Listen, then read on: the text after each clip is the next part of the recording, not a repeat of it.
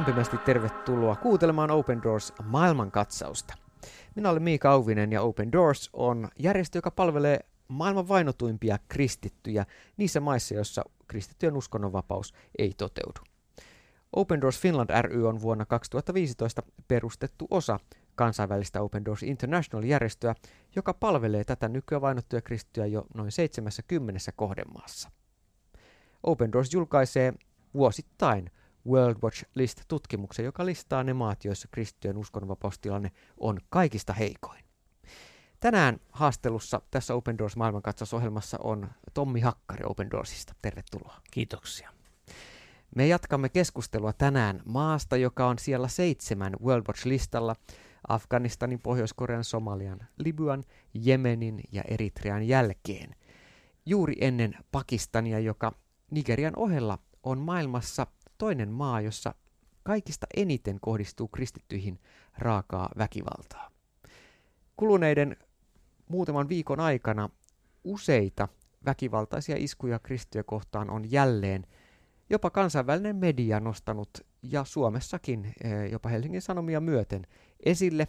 Ja Nigeriassa valitettavasti kristityt ovat yhä kasvavan väkivallan kohteena.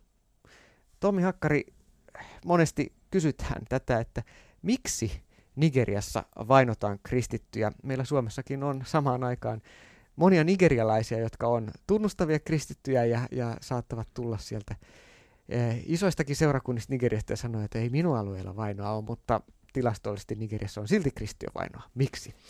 Tämä on erittäin hyvä kysymys. Siis nimenomaan Etelä-Nigeriassa on sehän megakirkkoja. Ja voi jopa olla, niin uskomatonta kuin se onkin, että siellä asuva ihminen saattaa olla jopa täysin tietämätön. Hmm. Mitä tämän ison yli 200 miljoonaisen eh, kansan eh, ja alueen pohjoisosissa tapahtuu. Eli siellä Boko Haram terrorisoi hyvinkin raasti eh, kristittyjä. Nigeriassahan on noin 98 miljoonaa kristittyä, eli se on niin kuin 50-50.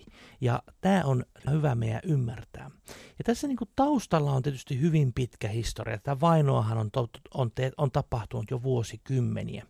Ja nyt voidaan sanoa, että tämän presidentti Buharin ja hänen tämmöisen islamistisen ABC-puolueen noustua valtaan, niin nämä kristittyjä kohtaan tehdyt hyökkäykset ovat tulleet entistäkin uskaliaammiksi. Ja meidän on hyvä ymmärtää, että tässä, tässä niin kuin taustalla on myöskin tämmöinen iso poliittinen ö, muutos, nimittäin tämä presidentti Buhari on hyvin systemaattisesti asettanut muslimeja keskeisiin rooleihin puolustusvoimissa, poliisissa, maahanmuutossa – ja kasvavassa määrin myös oikeusjärjestelmässä. Eli tätä voidaan sanoa näin, että Nigeria on islamis, islamisoitumassa pikkuhiljaa ja on ollut sitä jo 20 vuotta. Ja pohjoisessa, kuten sanottu, niin nimenomaan Boko Haram äärijärjestö toimii, joka harrastaa todella brutaalia väkivaltaa. En usko, että Buhari heitä suoraan kannattaa. Mutta on hyvä ymmärtää, että Buhari on itse kuitenkin Fulani-heimon jäsen, joka nimenomaan keski Nigeriassa sitten taas tämä Fulani-heimo terrorisoi kristittyjä. Et tässä on niin kuin hyvin monimutkainen sikermä semmoista niin kuin poliittista muutosta eh, ja sitten erilaista valtakamppailua. Aina myös kamppaillaan resursseista ja valitettavasti nyt kristityt ovat joutuneet todella, todella huonoon kierteeseen, erityisesti Pohjois- ja Keski-Nigeriassa. Mm. Kyllä, nämä kolonialismin jäljeltä piirretyt Nigerian rajat on aina keino, aika keinotekoiset, eli todella hyvin erilaisia heimoja ja kansoja elää Nigerian alueella. Ja 12 osavaltiossa Pohjois-Nigeriassa tosiaan tätä nykyään sharia-laki on voimassa, ja kristittyjä on pyritty savustamaan ulos kirjaimellisesti näiltä alueilta. Kristittyjen kyliä on poltettu, tuhottu, kristittyjä naisia raiskataan, valtavia määriä miehiä tapetaan, murhataan. Ja tätä väkivaltaa on itse asiassa jatkunut jo hyvin pitkään. Katsoin tuossa muun muassa vuoden 2004 Strasbourgissa EUn parlamentissa hyväksyttyä päätöslauselmaa, joka tuomitsee jo tuolloin Nigeriassa nähdyt ja tiedostetut väkivallan teot. Osittain tuossa jo vastasitkin siihen, että mitkä tekijät vaikuttaa siihen, että tämä tilanne ei, ei niin nopeasti ole muuttunut. Mikä vaikutus näillä heimokytköksillä on, on Nigerian tilanteeseen? Niin voidaan sanoa näin, että jos ajatellaan, että meillä täällä Suomessa on, niin kuin, meillä on, meillä on savolaisia, länsisuomalaisia, lappalaisia, niin, niin heillä on niin kuin pikkusen omanlainen tapansa, ehkä vähän pieni murrekieli siinä on ja mu, ehkä omia tapoja, mutta Nigeriassa niin tämä varianssi on todella, todella paljon isompi. Siellä on siis lukematon määrä erilaisia heimokulttuureita ja niiden väliset erot on hyvin, hyvin merkittävät. Ja sitten siihen tulee totta kai myöskin tämä uskontonäkökulma, että osa näistä heimoista on pääosin muslimeita ja osa heimoista pääosin kristittyjä, ei tietenkään sataprosenttisesti. Ja sitten siihen, sitten siihen liittyy pitkät perinteet ja heillä on saattanut olla vihaa toisia heimoja kohtaan jo siis satoja vuosiakin, niin kauheita kuin se onkin. Eli, eli siihen vaikuttaa lukematon määrä, mutta kyllä myöskin sitten se, että esimerkiksi ilmastonmuutos on tehnyt Keski-Nigeriastakin entistä vaikeampaa niin kuin siellä karjataloutta pitää tai viljellä ylipäänsä mitään. Niin siellä on myös taistelu maa-alueista. Mm. Ja sitten kristittyjen maita siis suoraan sanottuna anastetaan mm. uskonnon varjolla. Nämä fulani nimenomaan paimentolaiset, he haluaa vallata – ja he kokee niin kuin islamin tämmöisen äärimmäisen tulkinnan kautta, että se on oikeinkin oikeastaan ottaa näiltä kristityiltä tätä alueita sitten omaan käyttöönsä. Hmm. Vaikka luonnollisesti se on varmasti Nigerian lain mukaan laitonta, mutta jos Nigeria on yksi maailman korruptoituneimpia maita, niin siellä he ei joudu vastuuseen näistä. Et siinä on niin kuin hyvin monenlaisia. Siellä on heimo-ongelmia, sitten siellä on uskonto-ongelmia, sitten siellä on korruptio-ongelmia. Tämä on aika monen sikermä ja semmoinen monimutkainen kyllä. Kyllä. Nämä luvut on ollut aika järkyttäviä vuosikausia. Katson tässä tätä vuoden 2004, siis, siis jo vuosien takaa EU-parlamentissakin päätöslauselmaan kirjattuja tosiasioita. Nigerian plateau eli keskialueen osavaltiossa sattuneet viimeaikaiset uskonnolliset väkivallan purkaukset, joissa 1500 kristittyä on saanut surmansa, 50 000 ihmistä on joutunut jättämään kotinsa ja 173 kirkkoa tuhottu, ovat yksi pahimmista käynnissä olevista väkivaltaisuuksista, joiden kohteeksi kristityt yhteisöt ovat viime vuosina joutuneet useissa Nigerian osavaltioissa. Tämä siis EU-parlamentin päätöslauselmassa. EU-parlamentti myös jo 2004 otti huomioon, että Platon osavaltion islamististen ääriryhmien väitetään värvänneen suuren joukon palkkasotilaita Nigeristä ja Tsadista hyökkäämään kristittyihin kaupunkeihin ja kyliin.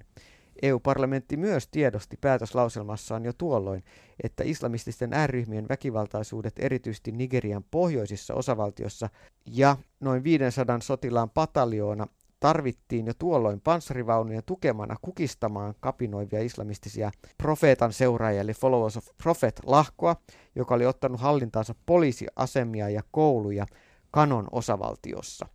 Ja niin edelleen, niin edelleen. Eli todella tämä kriisi Nigeriassa on jatkunut pitkään ja jopa äh, Nigerian parlamentissa useammat kansanedustajat ovat todenneet, että käynnissä on maailman hiljaisin kansanmurha, hiljainen siinä suhteessa, että globaali maailma antaa sen tapahtua silmiensä edessä.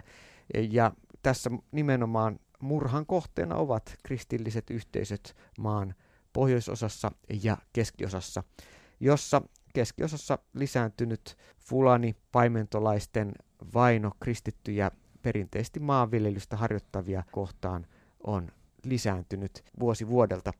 Ja tämä kaikki on ollut tiedossa, se edelleen tapahtuu.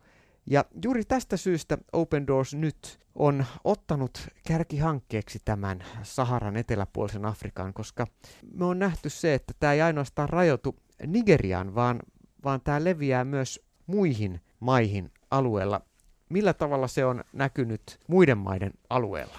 Se on totta. Nigeria on oikeastaan avainasemassa, eli siellä operoivat Boko Haram-terroristit ovat hyvinkin tehokkaasti käyttäneet näiden aika heikkojen valtioiden haavoittuvuuksia. Ja nyt tätä terrorismia on levitetty ympäri sen alueen maita. Siinä on muun muassa Burkina Faso, sitä on pidetty ennen, siis vielä, vielä pari vuosikymmentä sitten, melko rauhallisenakin paikkana, mutta nyt se on noussut World Watch-listalla siellä 32. Nigerian naapurivaltio Niger on heti siellä 33, ja sitten ehkä niin kuin monille vähän yllättäväkin Kamerun – joka tunnetaan nyt ainakin hyvästä jalkapallosta, jalkapallon mm. MM-kilpailusta, niin se on noussut siellä 44 ja täsmälleen samat syyt. Eli Boko Haram on laajentanut sitä aluettaan koko ajan. Ja sitten, no, sit siinä on myös Keski-Afrikan tasavalta, siellä on toki muitakin toimijoita, mutta Boko Haram toimii myös siellä. Eli voidaan sanoa, että ne on ottamassa valtavaa aluetta nyt haltuunsa tuossa Saharan etelä, eteläpuolella. Ja Nigeria on kyllä se avain, koska se on se johtava valtio tällä alueella. Et se, mitä tapahtuu Nigeriassa, niin todella tarkoittaa isoja asioita ympäri Afrikkaa. Hmm. Ja tosiaan näillä alueilla niin toista kymmentä itse asiassa tämmöistä ääri-islamistista aseellista ryhmittymää toimii myös muun muassa ISWAP, eli Länsi-Afrikan ISIS. Eli valitettavasti nämä myös kytkeytyy globaalisti toisiinsa tänä päivänä siinä, missä meidän muutenkin hmm. Globaali maailma. Ja jälleen tässä myös Kamerunissa, jossa on vahvoja, pitkään maassa toimineita kristillisiä yhteisöjä, niin ne ovat joutuneet terrori-iskujen kohteeksi. Tämä äsken mainittu Burkina Faso, pieni valtio tuolla Afrikan kainalossa, niin on yksi esimerkki maasta, joka nousi aivan yllättäen pari vuotta sitten World Watch-listalle ja keskeltä ei mitään alkoi tulla Allahu Akbar huutavia terroristeja, joilla oli aseet ja he ampuivat silmittömästi eh, seurakunnissa kaikki, jotka olivat kokoontuneet Jumalan palveluksiin ja sen jälkeen häipyivät paikalta. Kukaan ei tiedä, kuka heitä rahoitti, mistä he tulivat, miksi he hyökkäsivät kristittyjen kimppuun, mutta yksi, kaksi kuukausi toisessa perään näitä väkivaltaisia iskuja alkoi lisääntyä ja nämä ovat ajaneet myös Burkina Fasossa yhdessä Nigerian lähivaltioista kymmeniä tuhansia ihmisiä pakoon. Ja tämä sama jo miljoonien pakolaisten vyöry on jatkunut Nigeriassa, Nigerian pohjoisosista kohti etelää jo toista kymmentä vuotta. Ja nyt se ei ainoastaan rajoitu Nigerian pohjoisosiin, vaan myös Keski, Keski-Nigerian alueelle. EU-parlamentti tosiaan jo 2004 kehotti Nigerian hallitusta ryhtymään välittömästi tehokkaisiin toimiin kansalaistensa suojelemiseksi, väkivallan lopettamiseksi, ihmisoikeuksien erityisesti uskonnon vapauden edistämisen ja kunnioittamisen täytäntöön panemiseksi sekä kestävään rauhaan ja turvallisuuteen kaikissa osavaltioissa tähtäävän vuoropuhelun edistämiseksi. Valitettavasti tähän ei kuitenkaan ole, ole päästy, mutta Open Doors omalta osaltaan lisää apua tälle alueelle ja on pitkään siellä tehnyt työtä. Mitä kaikkea Open Doors alueella tekee Open Doorsin Suomen viestintäpäällikkö Tomi Hakkari? traumaterapia on yksi ihan keskeinen työmuoto, eli se, että autetaan vainoa kokeneita, väkivaltaakin kokeneita kristittyjä selviämään eteenpäin. Toinen on sitten se, kun kaikki on viety, on viety työ, toimeentulo, omaisuus, kaikki, niin tämmöisillä mikrolainoilla tarjotaan mahdollisuuksia päästä eteenpäin ja perustaa vaikka pieniä yrityksiä. Ja sitten kolmantena autetaan kristittyjä kohtaamaan tätä vainoa. Eli tämmöistä seurakunnan varustavaa työtä. Eli, eli kerrotaan heille, että jos sinun seurakuntasi kohtaa vainoa, niin mitä tulee tehdä? Mm. Tässä muutama esimerkki siitä työstä, mitä Open Doors tekee. Siellä on lukematon määrä erilaisia projekteja, mutta tässä muutama maistia. Nyt vastikään ollut kirkkoisku Ovon kaupungissa Etelä-Nigeriassa oli jälleen uusi esimerkki Nigeriassa kristiin kohdistuvasta väkivallasta. Ja varmasti nämä herättää paljon myös vihaa kristityissä. Siksi juuri on tärkeää tämä opetus, että me ennen kaikkea haastamme surun, katkeruuden ja vihankin äärellä kristittyjä rauhanomaiseen toimintaan, kääntymään Jumalan puoleen rukouksessa, rukoilemaan myös vainoijien puolesta ja olemaan rauhan välittäjinä kaikesta tästä vääryydestä huolimatta. Jumalan rakkaus voi muuttaa myös näitä vainoajia, kuten aikanaan Jeesuksen ilmestyessä vainoajalle Saulille tästä verisestä vainoajasta, kristittyjen vainoajasta tuli sitten väkevä apostoli ja Jumalan rakkauden julistaja. Ja tämä on se hyvä sanoma, jota todella Open Doors haluaa kertoa, että muutos on mahdollinen, evankeliumi on muuttava voima. Lisää tästä Open Doorsin työstä myös Nigeriassa saat tietoa osoitteessa opendoors.fi ja jos erityisesti haluat Nigerian tietoihin perehtyä, niin opendoors.fi kautta Nigeria.